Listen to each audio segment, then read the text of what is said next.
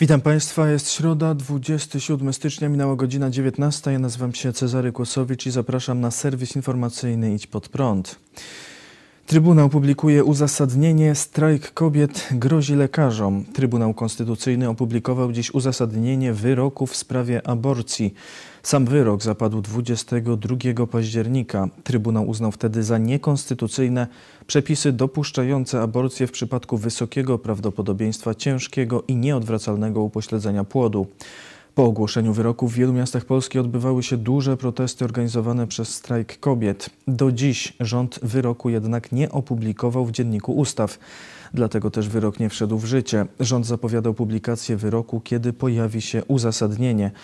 Potwierdził tę obietnicę rzecznik rządu Piotr Miller, który stwierdził, że wyrok zostanie opublikowany jeszcze dziś. W uzasadnieniu Trybunał stwierdził innymi, że zaskarżony przepis nie pozwala przyjąć, że duże prawdopodobieństwo ciężkiego i nieodwracalnego upośledzenia płodu albo nieuleczalnej choroby zagrażającej jego życiu ma stanowić podstawę do automatycznego domniemania naruszenia dobrostanu kobiety ciężarnej, zaś samo wskazanie na potencjalne obciążenie dziecka takimi wadami ma charakter eugeniczny. W przepisie tym zabrakło odniesienia do mierzalnych kryteriów naruszenia dobra matki uzasadniających przerwanie ciąży, czyli takiej sytuacji, w której nie można byłoby od niej prawnie wymagać poświęcenia danego dobra prawnego. Czytamy w uzasadnieniu. Całe uzasadnienie liczy 153 strony. Organizacja Strajk Kobiet zaraz po opublikowaniu uzasadnienia zaczęła zwoływanie demonstracji. Liderki strajku kobiet stwierdziły, że są już gotowe, by wyjść na ulicę tak, by zostawić ślady. Do tej pory mówiłyśmy o piekle kobiet, teraz mówimy o piekle rządu, oświadczyły organizatorki protestów. W Warszawie trwa teraz manifestacja pod siedzibą Trybunału Konstytucyjnego. Marta Lempart, liderka strajku kobiet, stwierdziła, że wyrok nie jest obowiązujący, gdyż Trybunał w obecnym składzie jest nielegalny. Groziła lekarzom i pielęgniarkom, którzy będą stosować się do wyroku Trybunału i będą próbować odmawiać aborcji. Każdego z Was znajdziemy, z każdym z Was będziemy się sądzić tak długo, że nie będziecie mieć żadnych innych wspomnień ze swojej kariery zawodowej. Wesprzemy Federę i każdą inną organizację i będziemy szły do końca w każdej sprawie, w każdym przypadku, tak, że pożałujecie momentu, w którym stchórzyliście. To jest poważne ostrzeżenie. To jest ostrzeżenie dla lekarek i dla lekarzy, to jest ostrzeżenie dla dyrektorów i dyrektorek szpitali, mówiła Marta Lempart. Główny doradca premiera do spraw epidemii przyznał, że rząd w lecie rozluźniał obostrzenia po to, by Polacy się zakażali. W rozmowie z dziennikiem profesor Andrzej Horban mówił o sytuacji rozluźniania ograniczeń w czasie wakacji. Ci, którzy przechodzą chorobę łagodnie, niech się zakażają, bo im więcej przechoruje, tym większa bariera dla wirusa, im więcej osób przejdzie łagodnie, tym większe korzyści społeczne. Wszyscy tak robią. Nie można zapuszkować 450 milionów Europejczyków w domach, mówił Horban. Pytany o ciągłe balansowanie między izolacją i odmrożeniem w celu zakażenia części Polaków stwierdził, Cały czas tak robimy. To normalna metoda postępowania z infekcjami przenoszonymi drogą oddechową. Zapytany, czy latem to było świadome odpuszczenie, czy wyszło przez przypadek, rządowy ekspert powiedział: Absolutnie świadomie, trochę chronić, trochę pozakażać. Porozumienie chirurgów Skalbel na Twitterze skomentowało sprawę. Jeżeli to prawda, to coś takiego podlega pod Trybunał Stanu jako ludobójstwo. Lekarz Małgorzata Kubicka-Frączek skomentowała, skoro takie stanowisko prezentuje główny doradca do spraw COVID, to nie jest dziwne, że jesteśmy na jednym z pierwszych miejsc na świecie pod względem śmiertelności na tę chorobę i na bardzo odległym pod względem liczby testów. Sprawę skomentował Widź pod prąd na żywo pastor Paweł Chojecki.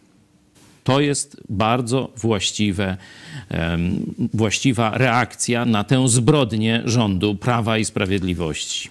Uprzedzaliśmy przed taką no, zbrodnią rządzących już wiele miesięcy temu. My po działaniach y, tych z czerwca y, i później z następnych miesięcy jasno formułowaliśmy taką diagnozę, że to jest celowy, y, celowy wręcz sabotaż mający na celu zwiększenie puli chorych w Polsce. No, profesor Horban mówi, że to była taka, można powiedzieć, socjotechnika, żeby tak zarazić, Później, jak tak troszeczkę już dochodzi do granicy wydolności systemu, no to tam znowu lockdowny. Potem, jak się trochę zmniejszy, to znowu zarażać, potem znowu lockdown. Mówienie, że to tylko chcieli, żeby się ludzie młodzi zarazili, no to, to, to jest przecież fikcja, bo przecież jak można określić, kto się zarazi, a kto się nie zarazi, nie? Co to de dekretem rząd powie, że tylko do tam 40 lat się ludzie e, zarażą. To już nie jest zabawa. To jest nie rząd zdrady narodowej, to jest rząd zbrodni narodowej. 389 osób zmarło wczoraj z powodu chińskiego wirusa w Polsce, podało dziś Ministerstwo Zdrowia. Łącznie z powodu wirusa zmarło już ponad 36 tysięcy Polaków. W ciągu ostatniej doby potwierdzono ponad 6700 nowych zakażeń. Spada liczba łóżek szpitalnych zajętych przez osoby zakażone koronawirusem i respiratorów wykorzystywanych do ich leczenia. Hospitalizacji obecnie wymaga ponad 14 100 osób. W użyciu jest 1414 respiratorów. Do tej pory przeciw koronawirusowi wykonano w Polsce ponad 905 tysięcy szczepień. Szef kancelarii premiera Michał Dworczyk podał, że tylko wczoraj szczepionkę przyjęło rekordowe 118 tysięcy osób. W sumie stwierdzono 494 niepożądane odczyny poszczepienne.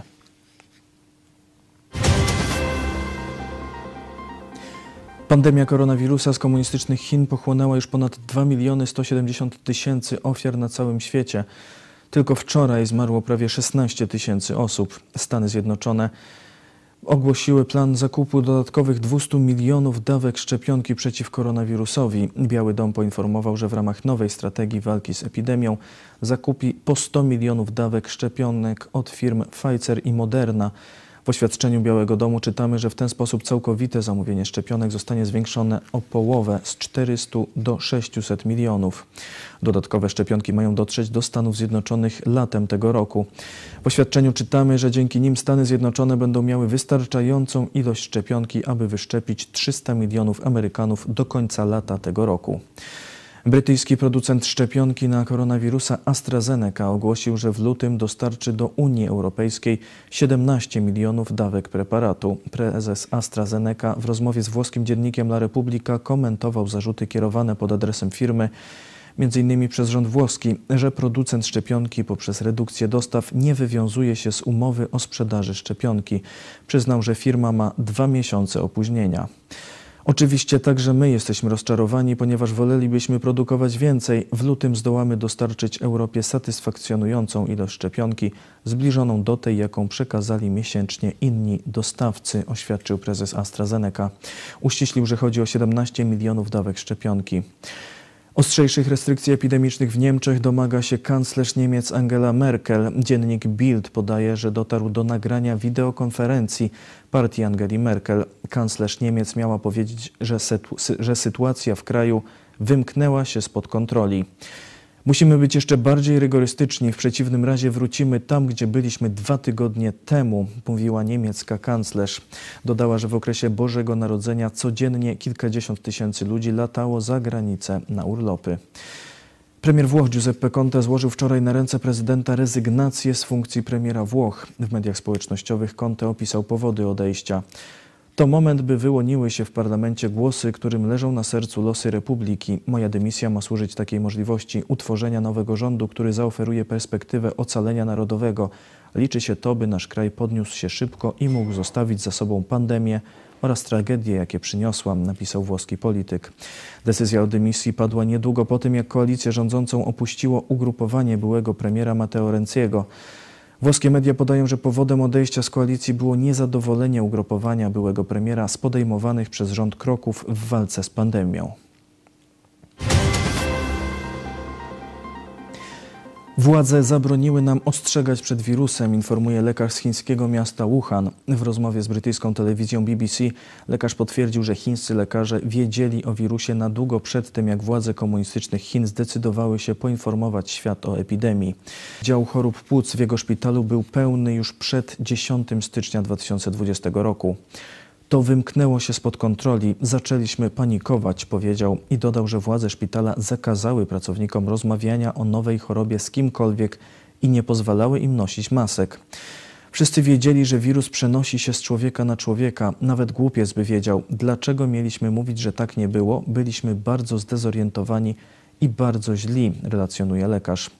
Według medyka koronawirusem zaraziło się ponad 200 pracowników jego szpitala. Miało to miejsce jeszcze zanim komunistyczny rząd chiński przyznał, że w kraju szaleje epidemia.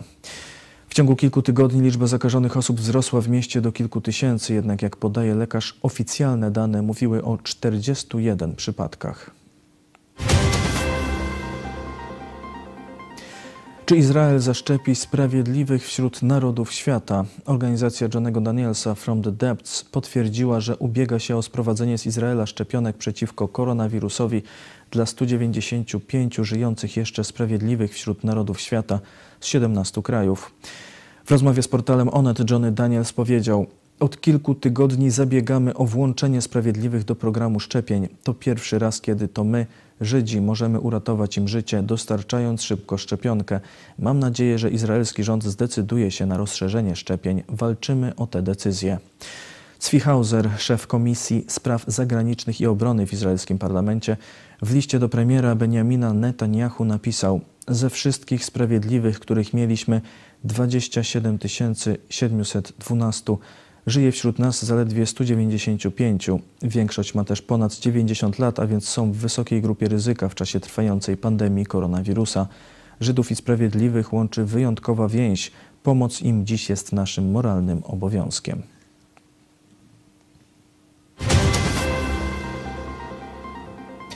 To wszystko w tym wydaniu serwisu. Dziękuję Państwu za uwagę. Kolejny serwis jutro o 19:00. Życzę dobrej nocy. Do zobaczenia.